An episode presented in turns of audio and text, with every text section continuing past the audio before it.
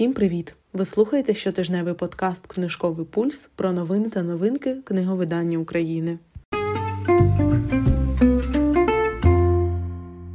Ще раз усіх вітаю! Як зазвичай починаємо з акцій. По 25 вересня у видавництві Старого Лева купуйте три книги за ціною двох. У онлайн-магазині та книгарнях обирайте три книги ВСЛ і отримайте одне видання з трьох, вартість якого є найменшою, безкоштовно.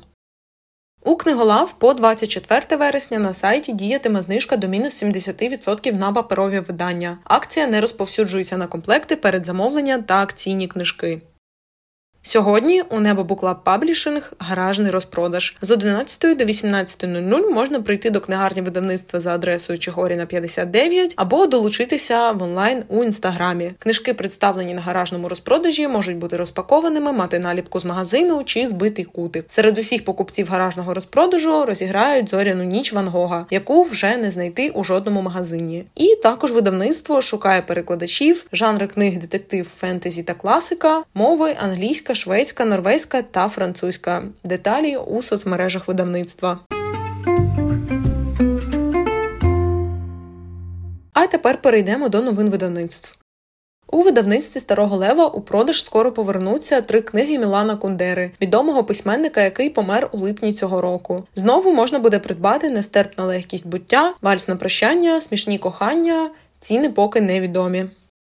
Віхола очікує другий тираж танців з кістками Андрія Сем'янківа, сумарний тираж яких становитиме вже 37 тисяч примірників. Нагадаю, що ця книга стала книгою року BBC, Тож хто не встиг придбати, може це зробити. Коштує 295 гривень.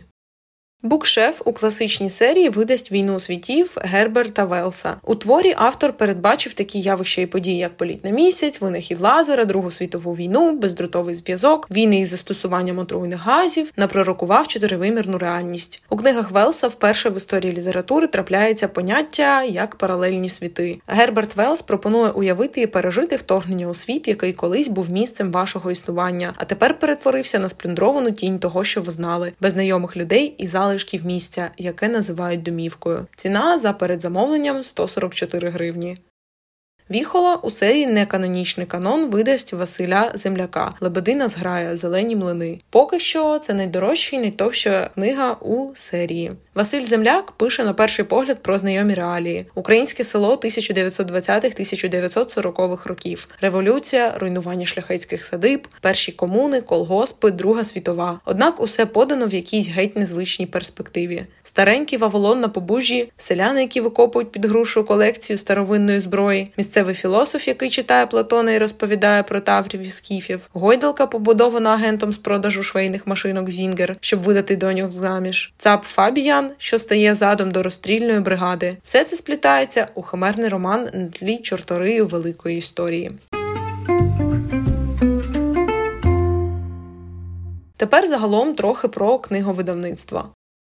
Міжнародний фестиваль авторів у Торонто анонсував події від ПЕН Канада та мовника CBC. У дискусії разом виступлять український письменник Андрій Курков, російсько-американські письменники Маша Гесен, канадська письменниця Маргарет Етвуд, а модеруватиме ведуча CBC Radio Ideas Нахла Аєт, яка 10 років висвітлювала конфлікти на Близькому Сході і писала про анексію Криму Росією. Тема зустрічі, яку організовує канадський пен, сформульована так: нотатки про вторгнення Маша Гесен та Андрій Курков у розмові про війну Росії в Україні. На опублікований анонс обурено відреагували українські автори, зокрема письменник та військовий Артем Чех нагадав, як у травні 2023 року разом з Іриною Цілик та Артемом Чапаєм відмовився брати участь у фестивалі World Voices у США, організованому американським ПЕН, тому що в програмі фестивалю була подія про мир за участі росіян. Серед запрошених були і Маша Гесен. Андрій Курков не міг не знати про цей скандал. Знав, звісно, і навряд чи забув, але це не заважає йому зараз сісти за один стіл з Гесен. Напевно, він розповідатиме багато правильних і банальних речей про Україну. Напевно, навіть це принесе якусь користь, але все це трохи смердітиме російським контекстом і болотною муттю. Можливо, є якісь сподівання на те, що Едвуд, яка сидітиме за тим самим столом, дещо нейтралізує той сморід, але не певен. Просто відтепер все, що говоритиме Андрій Юрійович з міжнародних майданчиків, видаватиметься мені нечесним і неправильним. І отака маленька маніпуляція від мене. Після того нью-йоркського фестивалю я одразу поїхав здихати в Бахмут. Добре, що не здох. Курков поїде на інші важливі та великі майданчики, дискутуватиме про глобальне, забуваючи про те, що деталі часом важливіші. З них складається людина і мислитель. Але що вже сірі бджоли не годуть? Прокоментував Артем Чех. Андрій Курков прийшов у коментарі під дописом Чеха і відкинув усі звинувачення.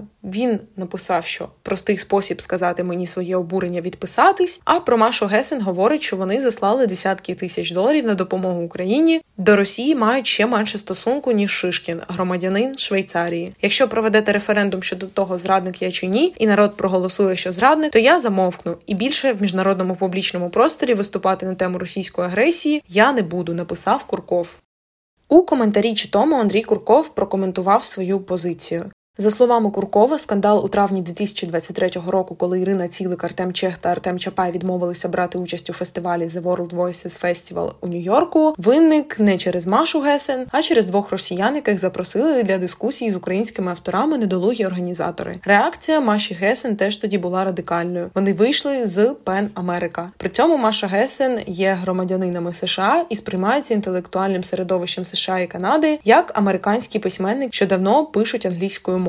Вони з самого початку війни голосніше за більшість тих, хто за кордоном називають себе російською опозицією до режиму Путіна, виступають на боці України і подобається це комусь чи ні, долучаються до серйозної допомоги Україні в кількох питаннях, не тільки гуманітарних, зазначив Андрій Курков. Він наголошує, що фестиваль авторів у Торонто це велика подія, на яку звертає увагу інтелектуальна спільнота обох країн США і Канади. А розмова присвячена російській агресії в Україні це центральна подія фестивалю. Комусь вважається нормальним, коли про війну в Україні говорять без участі українців. Я вважаю, що там, де говорять про Україну і війну, мають чути голос українських авторів. Звичайно, якщо серед учасників немає російських спікерів з неясною або пропутінською позицією. Також цей івент привід для канадських медіа знову багато писати про Україну і і про російську агресію, наголосив Курков. Він додав, що кожен робить для перемоги України те, що може, і те, що вважає за потрібне. Я теж роблю те, що можу, і те, що вважаю за потрібне. І я сам приймаю рішення, що робити, а що ні. Підсумував Курков. Цього року форум видавців запросив до участі письменника Джонатана Франзена, який каже, що у війні винен виключно Путін. Америка пішла на ескалацію конфлікту, і від російської культури відмовлятися не треба.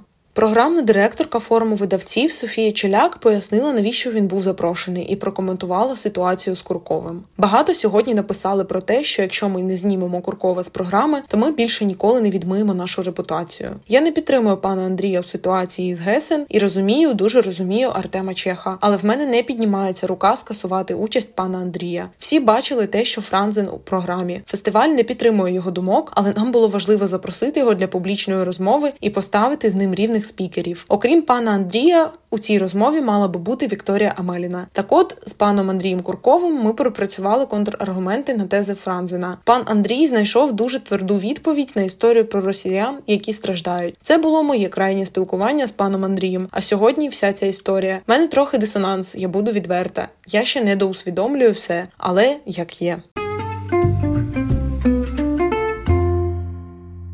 А на цьому тижні з новинами все. Сподіваюся, що вам було цікаво та корисно слухати цей випуск.